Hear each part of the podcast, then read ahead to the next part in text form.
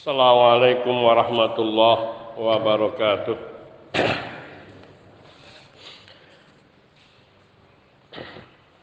Alhamdulillah wahdah wassalatu wassalamu ala man la nabiyya ba'dah wa ala alihi wa sahbihi wa mawalah amma ba'd.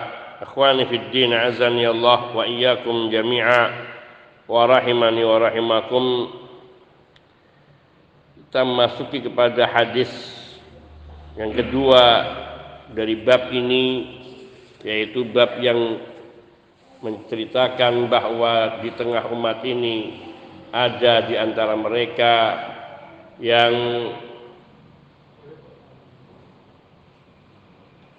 menyembah berhala.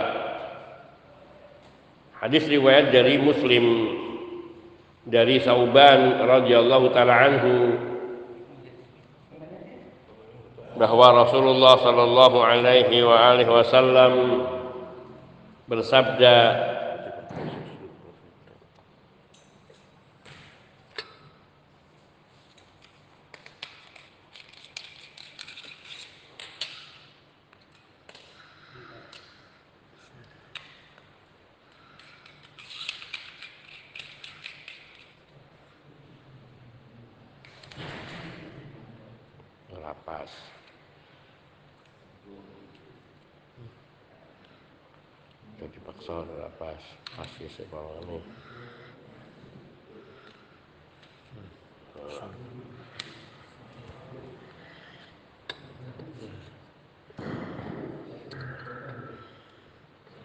bahwa Rasulullah Shallallahu Alaihi Wasallam bersabda, Inna Allah zawa liyal arda, faraitu masyariqaha wa magharibaha, wa inna ummati sayablughu mulkuha ma zuyali minha wa u'titul kanzainil ahmar wal abyada wa inni sa'altu rabbi li ummati alla yuhlikaha bi sanatin bi'ammatin wa alla yusallita alaihim aduwan min siwa anfusihim. Fayastabiha baydatahum. Wa inna rabbi qala ya Muhammadu inni idza qadaitu qada'an fa innahu la yuraddu wa inni a'taituka li ummatika alla uhlikahum bi sanatin 'ammatin. Wa alla usallita 'alaihim aduwan min siwa anfusihim fayastabiha baydatahum. Walau ijtama 'alaihim min man bil aqtariha hatta yakuna ba'duhum yuhliku ba'dan wa yasbi ba'duhum ba'da akhrajahu muslim fi kitabil fitan wa asyratis sa' babu halaki hadhil ummah ba'duhum bi ba'din min hadithi Thauban maula Rasulullah sallallahu alaihi wasallam dan di dalam riwayat Imam Muslim dari sahabat Sauban radhiyallahu taala anhu beliau adalah mantan dari budak Nabi sallallahu alaihi wasallam yang dulu dibebaskan oleh Nabi, dimerdekakan oleh Nabi. Meriwayatkan bahwa Rasulullah sallallahu alaihi wasallam telah bersabda Sungguhnya Allah zawaliyal arda. Yakni Allah Subhanahu wa taala melipat bumi ini untukku. Ya ini dibuat bumi ini menjadi kecil begitu Faraitu masyariqaha wa magharibaha sehingga aku bisa melihat dengan kedua mataku yaitu belahan timur dari bumi maupun belahan barat dari bumi. Wa inna ummati sayablughu mulkuha ma zuyali minha. Dan Allah dan sungguhnya umatku akan kerajaannya kekuasaannya akan mencapai apa yang Allah lipatkan untukku Allah kumpulkan padaku yang Allah kecilkan di hadapanku maknanya bahwa Nabi Shallallahu Alaihi Wasallam telah diperlihatkan kepada beliau belahan timur sampai barat dari bumi ini. Karena Allah mengecilkan bumi itu sehingga dilihat oleh Nabi Shallallahu Alaihi Wasallam. Dalam dilihat ini ada dua pengertian. Pertama benar-benar Nabi melihat dengan mata kepala beliau Sallallahu Alaihi Wasallam atau ru'yatul naumin, ru'yatul manam atau Nabi melihatnya melalui mimpi sehingga Nabi dilihatkan ujung timur sampai ujung barat dari bumi ini kemudian Nabi mengatakan wa inna ummati saya bulugu mulkuha mazuya li minha dan sungguhnya kerajaan dari umatku ini akan mencapai dari belahan timur dan barat bumi yang diperlihatkan kepadaku. Apa yang dilihat oleh Nabi Shallallahu Alaihi Wasallam pada saat itu itulah kerajaan Islam, kekuasaan Islam akan menyebar sampai seperti itu. Dan hal ini bukan sesuatu yang sulit bagi Allah karena Allah tabaraka wa taala adalah zat yang maha kuasa atas segala sesuatu dan di antara kekuasaan Allah tabaraka wa taala yajma'al ardu hatta yushahida an-nabi sallallahu ma sayablughu mulku ummatihi minha.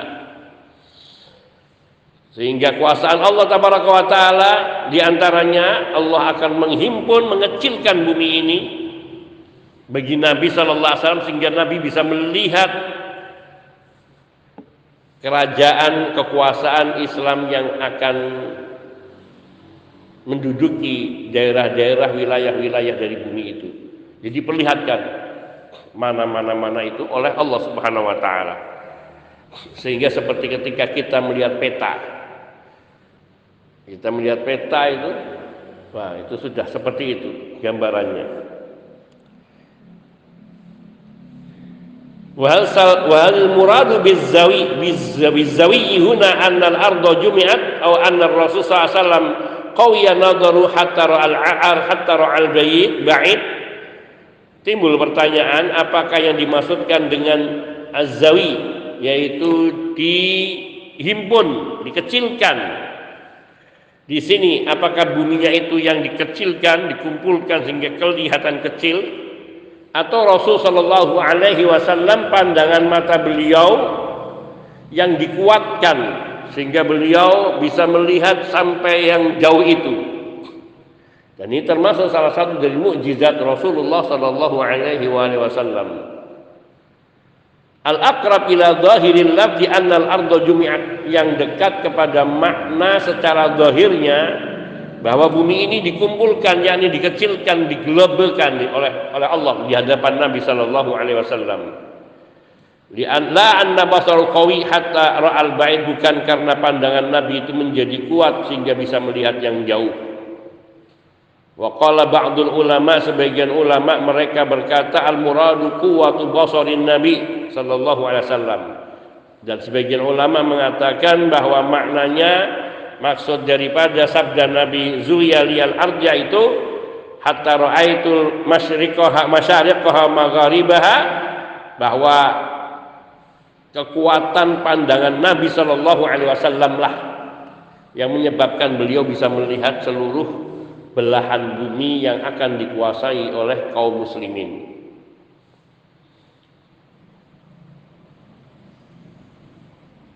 Inna Allah a'tau quwwata basarin hatta absara masyariqal ardi wa magharibaha. Yaitu maksudnya menurut sebagian ulama ini bahwa Allah tabaraka wa taala telah memberikan kepada Nabi Shallallahu Alaihi Wasallam kekuatan penglihatan, kekuatan visi, sehingga Nabi Shallallahu Alaihi Wasallam dapat memandang, melihat masyarakat ardi, masyarakat ardi tempat-tempat terbit matahari artinya belahan timur, wa magharibah dan tempat-tempat terbenam matahari yaitu belahan barat. Tidak hanya satu belahan tetapi belahan-belahan barat yang banyak. Karena masyarik jamak dari masyrik magharib jamak dari maghrib. Tidak hanya satu tempat terbit matahari dan tidak hanya satu tempat terbenam matahari. Maknanya seluruh belahan di timur hampir sebagian besar dilihat oleh Nabi yaitu tempat-tempat yang kelak, negeri-negeri yang kelak akan dikuasai kaum muslimin. Lakin al akrab al awal akan tapi makna yang lebih dekat adalah makna yang pertama yang mengikuti lahiriah lafal daripada sabda Nabi Sallallahu Alaihi Wasallam, yaitu dikumpulkannya bumi itu untuk Nabi sehingga bumi itu kelihatan kecil bagi Rasulullah Sallallahu Alaihi Wasallam dan Nabi melihat. Ini juga memberikan isyarat dengan melihat dohir ini dengan hal ini bahwa bumi ini bukan bulat. Dikecilkan sehingga terhampar di pandangan Nabi Shallallahu Alaihi Wasallam mengecil semua seperti di peta yang dibentangkan, bukan peta yang bentuknya global. Peta yang datarkan seperti itulah yang menjadi penguat bagi dalil bahwa bumi itu datar. Wallahu taala alam. Wa nahnu idza aradna takriba hadzal amr najidu anna surat al-qurrah al-qurrah al-aradiyah al-an majmu'ah yushahidul insan fiya masyariq al-ardi wa magharibaha. Namun ini Syekh Utsaimin rahimahullahu taala beliau memandang bahwa bumi itu bulat mengikuti kebanyakan pemikir-pemikir barat yang berpandangan bahwa bumi itu bulat. Beliau memberikan contoh sebenarnya nggak ada bedanya.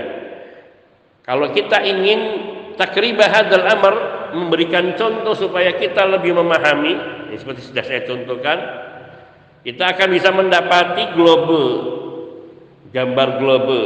Kalau saya katakan kita bentangkan peta, peta dunia. Dari mulai timur sampai barat, dari utara sampai selatan.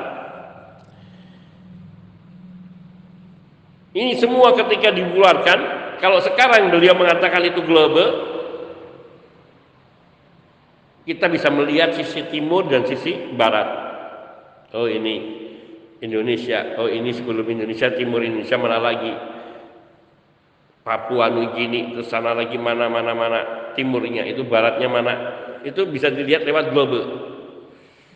Kalau kita gambarkan tadi, dikumpulkannya itu yaitu dalam bentangan yang kecil sehingga menjadi sebuah peta sehingga ujung timur ke barat, timur barat, utara selatan, utara selatan semuanya dapat dilihat dalam pandangan Rasulullah sallallahu alaihi wasallam. Fallahu ala kulli syai'in qadir. Karena Allah Maha kuasa atas segala sesuatu.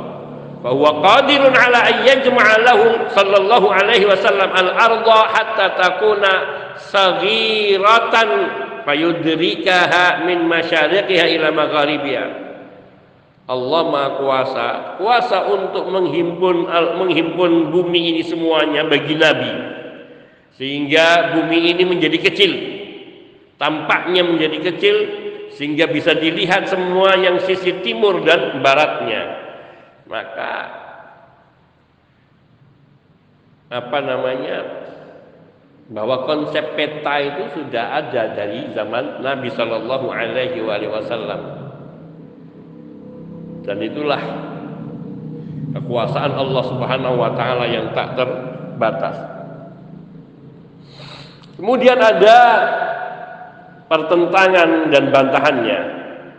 Fa in qila hadza in humila 'ala al-waqi' bi muwafiq lil waqi' li'annahu law qusiratil ardu bihaythu yudriku basarun nabi sallallahu alaihi wasallam al-mujarrad fa aina yadhhabu an-nas wal bihar wal jibal was sahara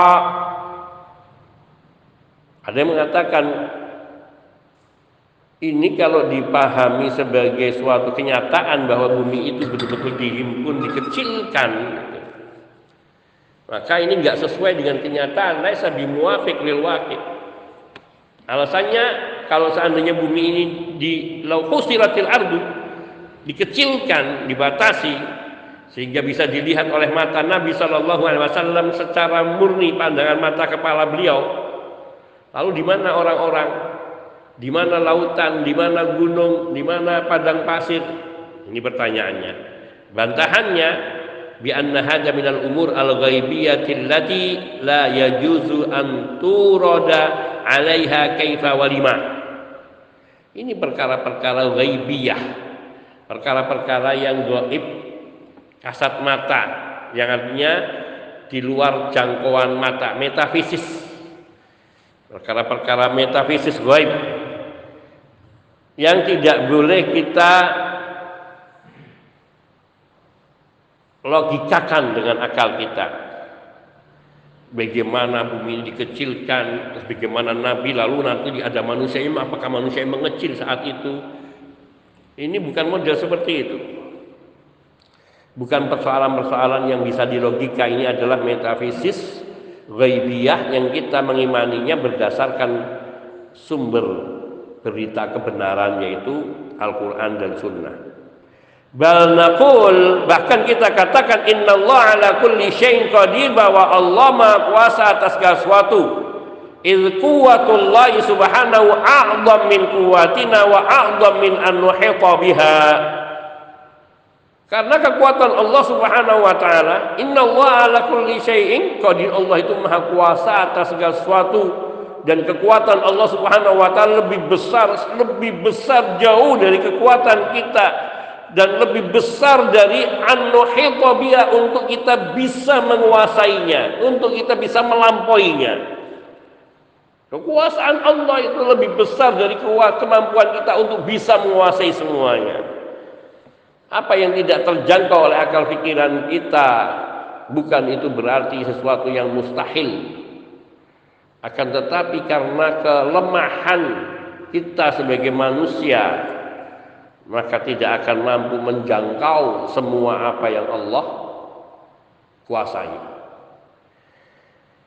ولهذا أخبر النبي صلى الله عليه وآله وسلم أن الشيطان يجري من ابن آدم مجرى الدم oleh karena itu Nabi Shallallahu Alaihi Wasallam telah memberitakan kepada kita bahwa syaitan itu berjalan mengikuti aliran darah anak manusia.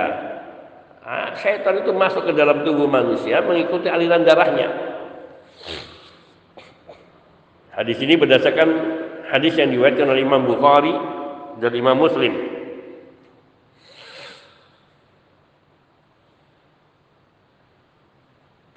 Sekarang kalau seandainya dikatakan bahwa syaitan masuk pada diri anak Adam melalui aliran darahnya maka tidak boleh kita mengatakan kalau ya juzuan nakul kaifa yajri majrad bagaimana setan itu bisa masuk melalui aliran darah. Ini sesuatu yang logika kita tidak akan ketemu Allah a'lam bidzalika. Allah yang lebih tahu mengenai bagaimana setan itu bisa masuk ke aliran darah maka di sini kalau kita tidak bisa mengetahui hakikat setan itu seperti apa dan bagaimana ketika dia masuk ke dalam tubuh manusia mengikuti aliran darah, apalagi ingin memvisualisasikan Allah, mewujudkan Allah di dalam angan-angan dan bayangannya, maka tidak akan mungkin bisa Orang-orang yang selalu ingin melogikakan, merasionalkan segala sesuatu akan terjebak ke dalam kekeliruan dan penyimpangan. Sehingga mereka yang terlalu rasional minded yang selalu terdorong untuk merasionalkan segala sesuatu akhirnya sifat-sifat Allah mereka tolak. Mereka takwil. Karena mereka takut menyerupakan Allah dengan makhluk. Namun sesungguhnya sifat itu sendiri sudah menunjukkan mereka telah menyerupakan Allah dengan makhluk. Karena dalam benaknya dia bayangkan Allah kalau punya tangan seperti makhluk padahal laisa kamitslihi syai'un Sedangkan yang mensifati Allah memiliki tangan, Allah memiliki penglihatan, Allah memiliki artinya berbicara, itu yang mensifati Allah Allah Subhanahu wa taala sendiri untuk dirinya.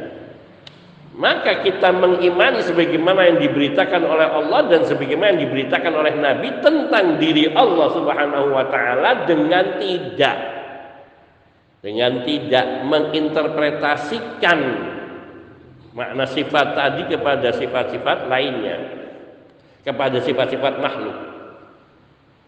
Tidak kita interpretasikan itu sehingga nanti akan menimbulkan penyerupaan dan tidak pula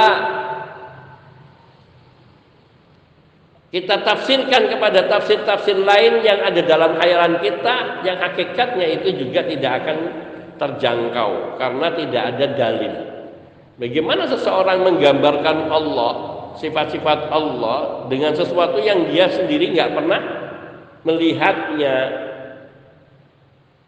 dan tidak ada keterangan dari Nabi Shallallahu Alaihi Wasallam tentang sifat-sifat tersebut. Ya, ini penafsiran, pentakwilan sifat-sifat tersebut sebagaimana yang mereka takwilkan. Atau mereka menolak sifat-sifat bagi Allah Subhanahu wa taala sehingga lafal-lafal yang mensyaratkan kepada sifat-sifat Allah mereka katakan itu hanya sebuah nama tanpa arti. Allah sami ya Allah hanya sami tapi Allah bukan mendengar. Orang-orang yang menolak sifat bagi Allah Subhanahu wa taala seperti kaum Mu'tazilah hakikatnya mereka ini mengkufuri Allah karena Allah wujud itu wujud itu adalah sifat Allah. Allah ada, ada itu sifat bagi Allah. Kalau dia menolak sifat ada, berarti dia menolak Allah ada. Dan itulah kalau mereka menolak sifat bagi Allah, maka Allah itu khalik, Allah itu khalik. Sifat Allah adalah pencipta. Allah mencipta. Kalau mereka menolak sifat bagi Allah, maka mereka menolak Allah itu menciptakan. Sehingga dia mengabaikan bahwa semua yang ada ini bukan ciptaan Allah. Kalau ciptaan Allah berarti Allah memiliki sifat mencipta dan itu adalah sifat dan itu menyerupakan dengan makhluk dan sebagainya. Maka ini akan menjadi kufur.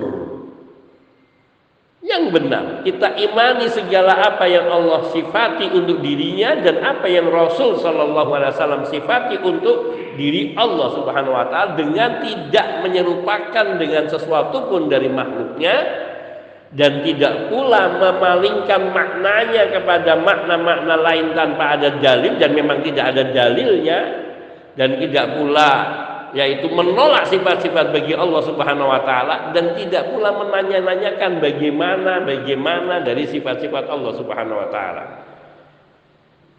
Gambaran kecilnya tadi adalah bahwa kita untuk menggambarkan bagaimana jin atau jin itu masuk ke dalam diri manusia melalui aliran darah kita saja kita nggak bisa menggambarkan hakikatnya seperti apa. Bagaimana jin yang kadang menampakkan dalam wujud yang besar kemudian bagaimana dia bisa mengecil sampai dia bisa masuk ke dalam aliran darah manusia dan seperti dikatakan oleh Ibnu Qayyim bahwa sekiranya manusia diberi kemampuan melihat jin pada diri seseorang maka dia bisa melihat pada diri seseorang itu ada ratusan bahkan ribuan jin. Bagaimana tubuh kita yang cuma sekecil ini akan dimasuki oleh ribuan atau ratusan jin yang kadang kalau menampakkan diri dia bisa sebesar kita atau bahkan lebih besar dari kita. Maka logika manusia selalu terbatas.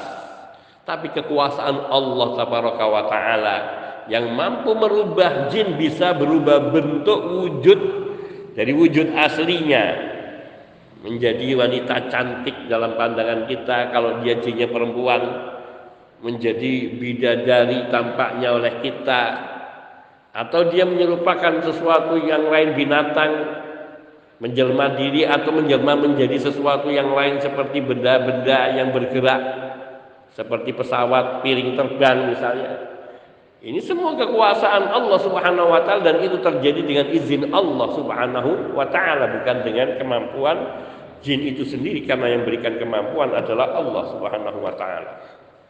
Maka tidak boleh kita mengatakan bagaimana darah itu bagaimana setan itu masuk mengikuti aliran darah manusia. Allah yang lebih tahu cara itu. Maka demikian pula kita tidak bisa menanyakan bagaimana bumi ini dikecilkan bagi Allah sehingga Nabi bisa melihat Allah mudah, Allah mikuasaan. Kita sudah sekarang ini kita zaman kita sudah mudah lagi. Kita buka Google mau lihat peta satu daerah, di situ kita bisa melihat secara langsung apalagi melalui satelit bisa langsung langsung real kenyataannya itu di arah sana dan tampaknya kecil ketika dibesarkan besarkan besarkan akan tampak satu sudutnya dan Allah lebih kuasa untuk membuat yang lebih dari itu yang lebih sempurna. Wa hadhil masail allati la nudriku wa taslimul mahdulaha. Perkara-perkara yang kita tidak bisa mengetahuinya ini kita wajib menerima apa adanya tanpa kita harus mereka-reka. Walihada naqulu fi babil asma wal wasifat oleh karena itu pula kita katakan di dalam pembahasan tauhidul asma dan sifat tajri ala dohiriha bahwa semua sifat-sifat dan nama-nama Allah berlaku sebagaimana dohirnya ma'at tanzih dengan tetap mensucikan Allah anit takiyifi wa tamthil dari segala pereka-rekaan dan permisalan wa hadza mattafaqa alaihi ahlus sunnati wal jamaah dan inilah yang disepakati oleh ahlu sunnah dan ahlu ahlu sunnah dan jamaah. Maka Nabi mengatakan itu masyariqa maghariba amakin syarqi wal gharbi artinya bahwa Nabi Shallallahu alaihi wasallam diberi penglihatan oleh Allah untuk bisa melihat tempat-tempat di wilayah timur di belahan timur dari bumi ini dan tempat-tempat di belahan barat dari bumi ini. Wa inna ummati saya belum limina dan maksudnya bahwa umat Nabi Shallallahu Alaihi Wasallam yaitu umat Islam. Umat itu disebut ada dua, ada ummatul dakwah dan ada ummatul ijabah. Ummatul dakwah yaitu seluruh umat manusia yang mereka menjadi objek dakwahnya Nabi. Semuanya.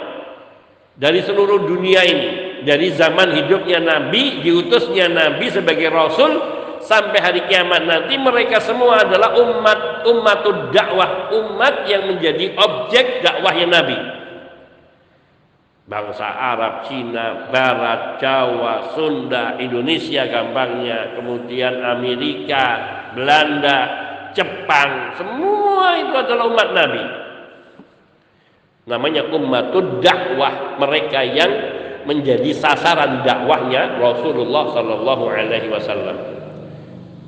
Yang kedua, ummatul ijabah yaitu mereka yang menerima dakwahnya Nabi, yang mengaku mengikuti Nabi, yaitu umat Islam.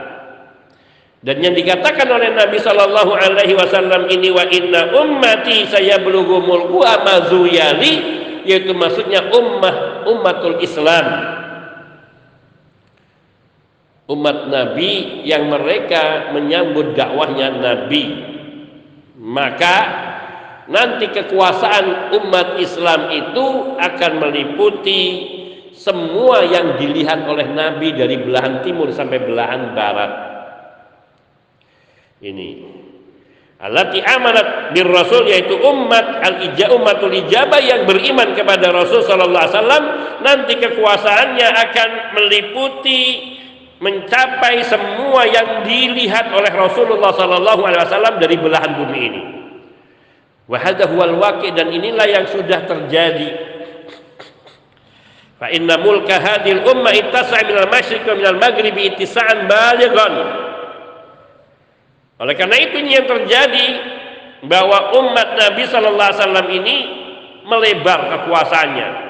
Dari timur sampai ke barat. Dengan kekuasaan dengan apanya pelebarnya kekuasaan itu besarnya kekuasaan itu tak terhingga. Artinya besar sekali ini antara timur dan barat. Lakin minas shimal wal janub akal bikathir. Tapi kalau belahan timur dan belahan belahan utara dan belahan selatan, maka umat Islam itu kecil sedikit.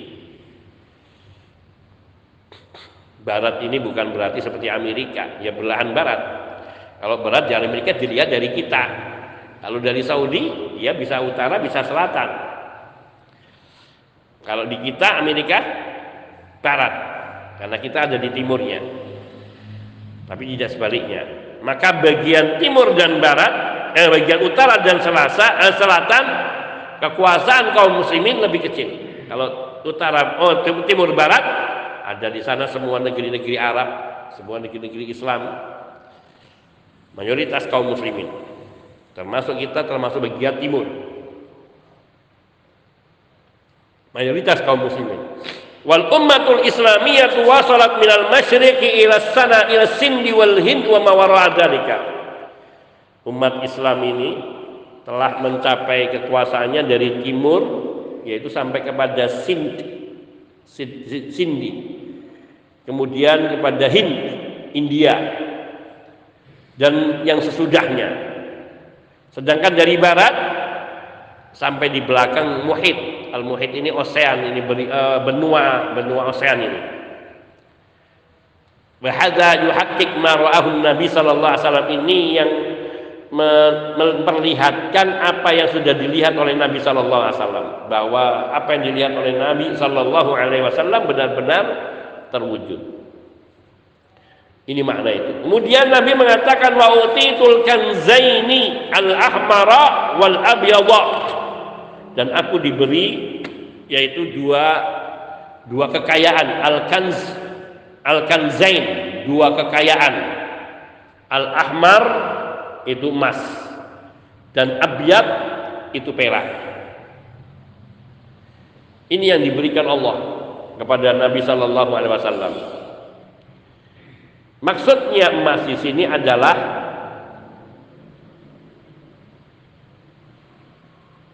Ma'dzab wal fiddah kunuz Kisra wa Kaisar. Emas itu adalah wilayah Kisra, Persia, sedangkan perak itu wilayah Kaisar, Kaisar, yaitu Romawi. Emas ini kebanyakan ada di Kaisar. Emas ada di Kaisar. Fadzahabu inda Kaisar. Jadi kebalik tadi emas itu kebanyakan adanya di Kaisar. Wal fiddah inda Kisra. Dan perak itu banyaknya ada di Kisra. Kisra itu Persia. Kerajaan Persia. Wa kullun minhuma indau dhahab wa fiddah meskipun di Persia juga ada emas. Di Romawi juga di daerah uh, Kaisar juga ada perak Lakinnal aglab ala kunuzi kaisar azhab akan tetapi kekayaan yang banyak dimiliki oleh kerajaan Romawi itu emas.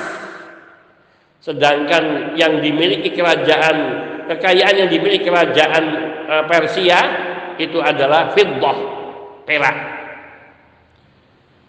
Wa qawlu dan ucapan Nabi sallallahu alaihi wasallam utitu halim Nabi sallallahu utiya fi hayati am ba'da mauti ba'da al jawab ba'da mauti. Ketika Nabi mengatakan aku diberi, apakah diberinya Nabi ini yakni di masa hidupnya beliau atau setelah wafatnya? Jawabannya adalah Nabi diberi yaitu setelah wafatnya beliau. Sehingga yang menerima adalah umat beliau. Dan apa yang diberikan kepada umat beliau itu hakikatnya diberikan kepada Nabi. Lakin ma'utiyat ummatu bahwa kal mu'talahu.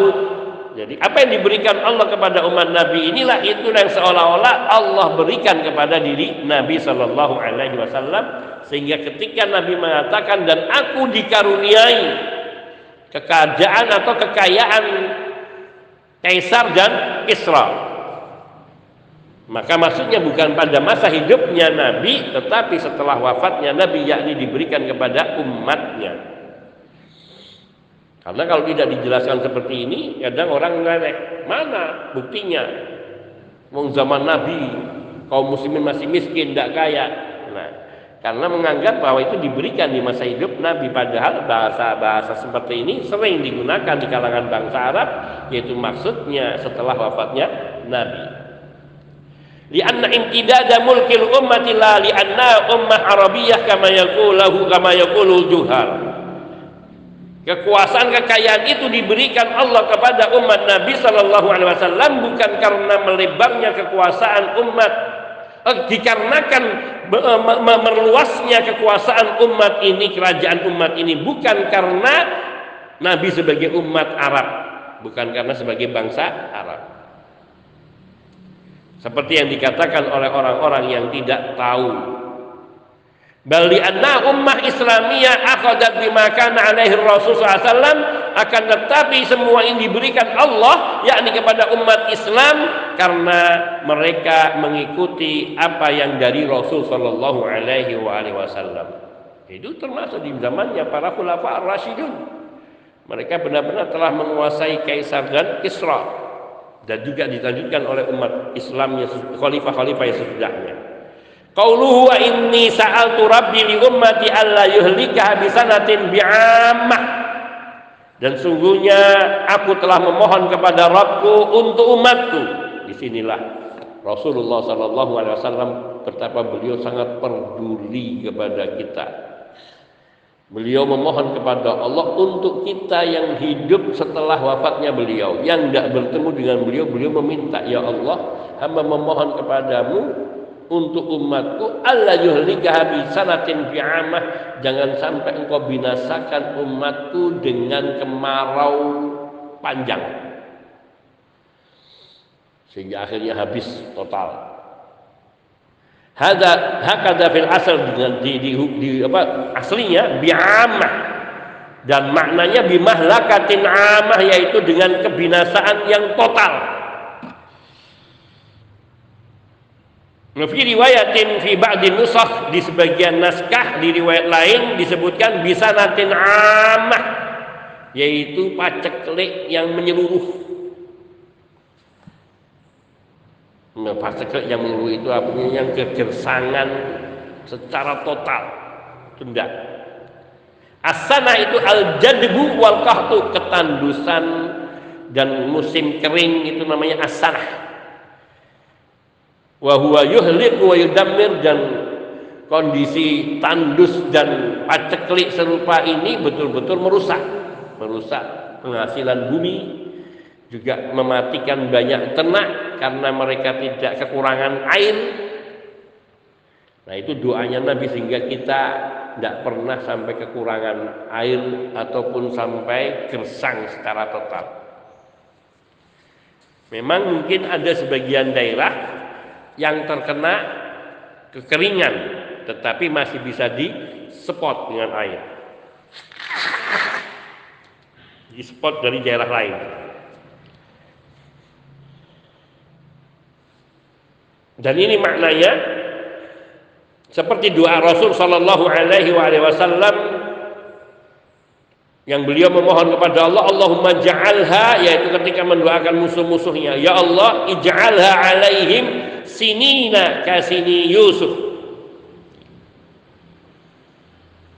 Ya Allah jadikanlah mereka yaitu musuh-musuh Nabi timpakan kepada mereka musim kekeringan yang menahun seperti musim kekeringan yang yang terjadi pada masanya Nabi Yusuf. Itu sampai wilayah-wilayah negeri itu mereka kehabisan bahan pokok makanan karena bumi tidak menghasilkan. Ternak-ternak mereka pun tidak bisa memberikan minum. Namun adanya Nabi Yusuf alaihissalatu wassalam dan mukjizat beliau yang telah Allah tunjukkan yaitu dengan mampu menangkap makna daripada mimpi sang raja. Sehingga Nabi Yusuf memberitakan bahwa akan ada masa tujuh tahun di mana penghasilan pertanian itu akan membludak. Yang nanti kemudian tujuh tahun yang membludak ini akan diiringi di setelahnya tujuh tahun masa kekeringan maka hendaknya yang tujuh tahun masa masa berlimpahnya penghasilan ini untuk dibagi menjadi tiga. Yaitu untuk dimakan disimpan dan untuk benih. Terus seperti itu. Nanti di tujuh tahun berikutnya itulah yang di lumbung itu untuk dikeluarkan untuk umat untuk rakyat. Sehingga mereka tidak kelaparan. Ini Tujuh tahun yang kedua ini meliputi di masa Nabi Yusuf tapi tidak di negeri beliau, eh, di negeri beliau dan negeri lainnya, namun di negeri beliau telah di dikuatkan oleh Allah Subhanahu wa taala dengan diri Nabi Yusuf tadi. Maka Nabi mendoakan ya Allah timpakanlah kekeringan, ketandusan, masa paceklik kepada mereka yaitu musuh-musuh Islam seperti masa kekeringan yang menghancurkan membinasakan di masanya Nabi Yusuf alaihissalatu wassalam. Ya, ini ketika Nabi membaca ini di dalam sujudnya, di dalam sholatnya. Atau juga ada yang mengatakan di dalam kunut doa kunut Nabi di semua sholatnya itu kunut nazilah. Bukan di kunut waktu subuh saja sebagaimana diisyaratkan di dalam kitab sahih Muslim. Dari hadisnya Abu Hurairah radhiyallahu taala dan Allah tabaraka wa taala juga berfirman dalam surat Al-A'raf ayat 130 walaqad akhadna ala fir'auna bisinin. Dan sungguh kami telah menimpakan siksa kepada Firaun dan kerajaannya dan rakyatnya yaitu dengan kelaparan, dengan kekeringan, dengan ketandusan sinin ini jamak dari sana. Dan itu maknanya adalah kekeringan. Wa yahtamil ayyakunal makna bi'amin wahid dan bisa jadi maknanya adalah dengan setahun. Fatakunu alba lidzarfiyah sehingga bi arti di sini ba di sini adalah untuk menunjukkan waktu masa. Yaitu masa kekeringan selama satu tahun. Atau amah itu seluruhan meliputi semuanya yaitu umuman ta'umuhum hadhihi da'wah Kaulu kemudian Nabi Shallallahu Alaihi Wasallam itu doanya Nabi. Kemudian Nabi Shallallahu Alaihi Wasallam bersabda wa Allah yusallitu alaihim aduan min siwa anfusim fayastabiha baydatahum. Ya Allah, hamba beliau memohon kepada Allah untuk tidak menjadikan musuh-musuh kaum muslimin menguasai kaum muslimin kecuali dari kalangan mereka sendiri. Makanya umat Islam itu juga selalu berperang, tapi itu masih penting umat Islam kalau berperang tidak akan sampai habis-habisan. Seandainya satunya kalah, satunya menang, masih ada umat Islam. Tapi kalau yang menguasai non muslim bisa dihabisi umat Islam. Sehingga dikatakan illa min siwa anfusihim. Ya Allah, uh, hamba memohon, uh, beliau memohon kepada Allah Subhanahu wa taala agar Allah tidak mem mem memberikan menguas menjadikan musuh-musuh kaum muslimin menguasai diri mereka selain dari diri mereka sendiri. Hat uh, fayastabiha karena kalau engkau timpakan ya Allah musuh-musuh Islam itu menguasai kaum muslimin maka mereka akan menjadikan Islam lemah total. Fayastabiha baydatahum akan menghalalkan semua darahnya dan bisa musnah. Nah, diartikan di sini la yusallit alaihim aduan wal adu diddul wali tidak menguasakan musuh kepada mereka musuh di sini adalah artinya lawan dari al wali kekasih lawan dari kekasih itu adu musuh.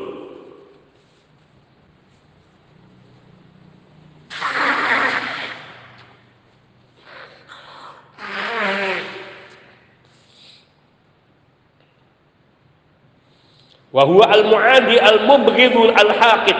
Yang dikatakan al-adwa itu orang yang memusuhi yang membenci yang mendengki. Itu musuh sifatnya memusuhi, membenci, mendengki.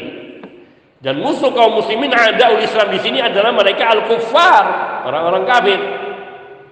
Walihada qala oleh karena itu Nabi sallallahu alaihi wasallam bersabda min siwa anfusihim yaitu kecuali dari dari golongan mereka sendiri. Dari golongan mereka sendiri artinya dari kaum muslimin sendiri. Ya Allah kalau engkau hendak artinya menimpakan ujian musibah kepada kaum muslimin dalam pertikaian maka dari kaumnya sendiri jangan sampai dari luar kaumnya. Wa makna yastabih yastahil. Yaitu sehingga menghalalkan membenarkan.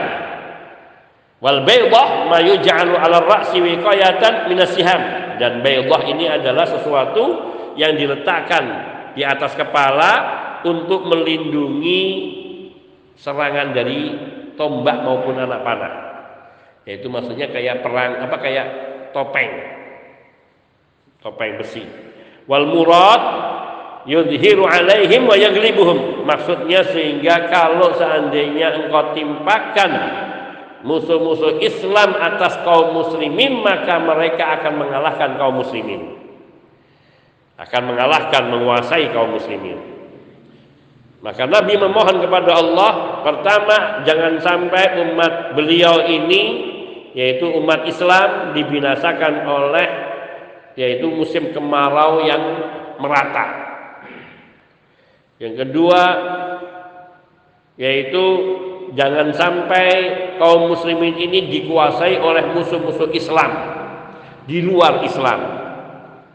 Di musuh-musuh Islam di luar kaum muslimin. Sehingga nanti mereka akan menguasainya dan membinasakannya.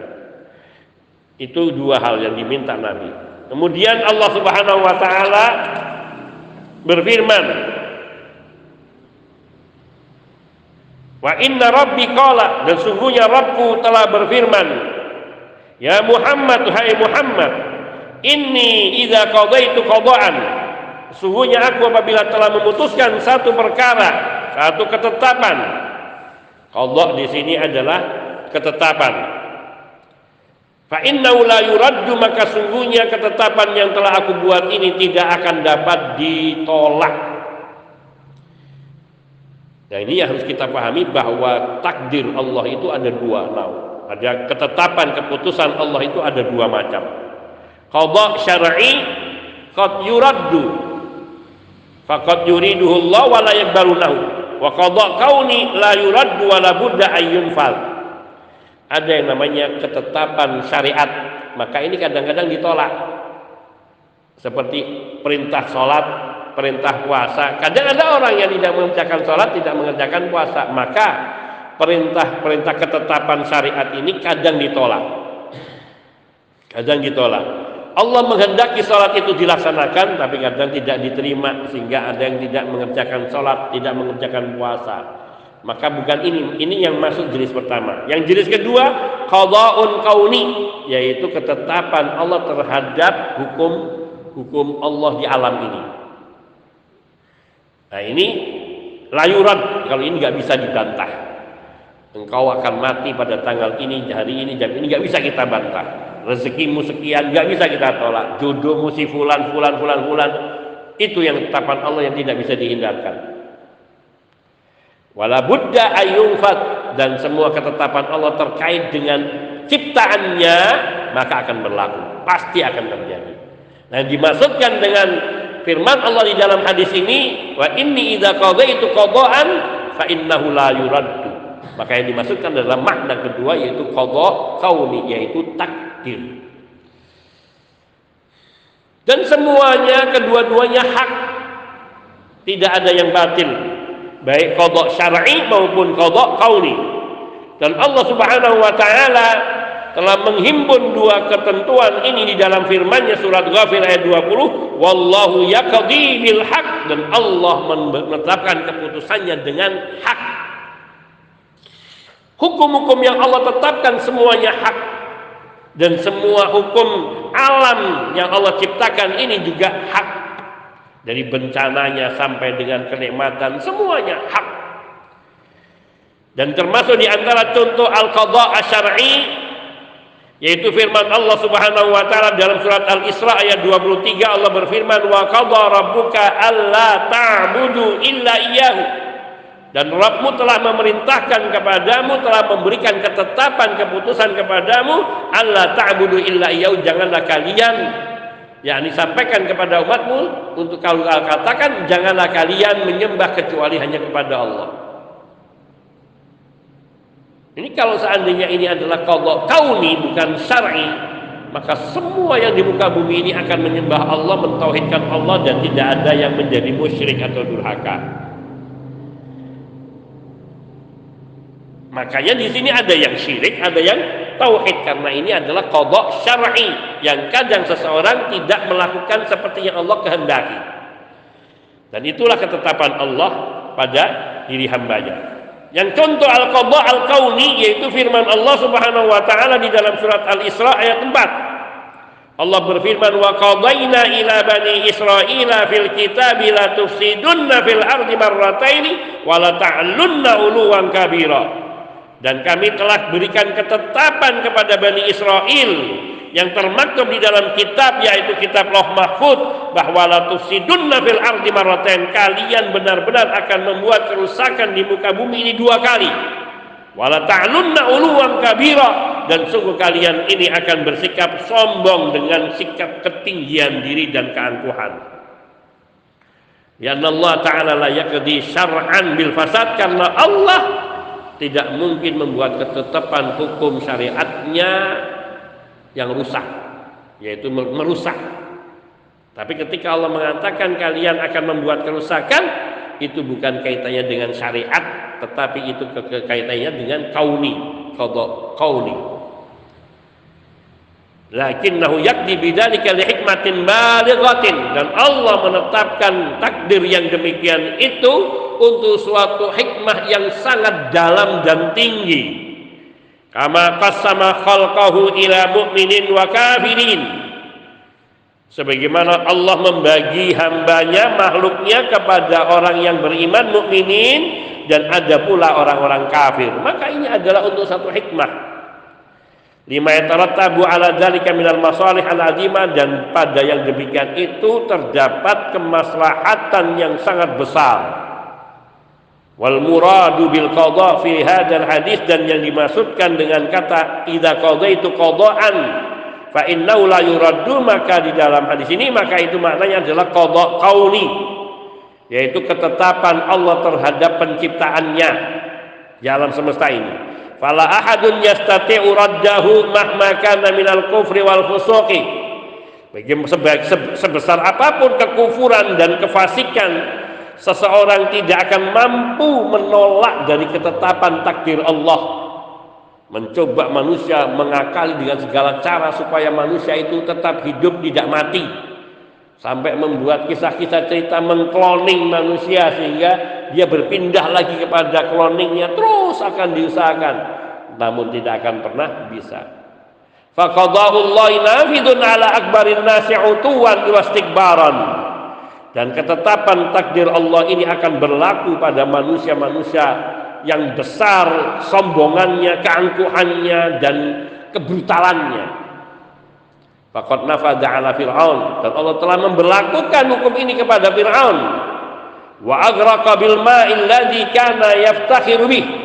Allah tenggelamkan di air yang ia dulu bangga-banggakan, Sungai Nil, di Sungai Merah itu.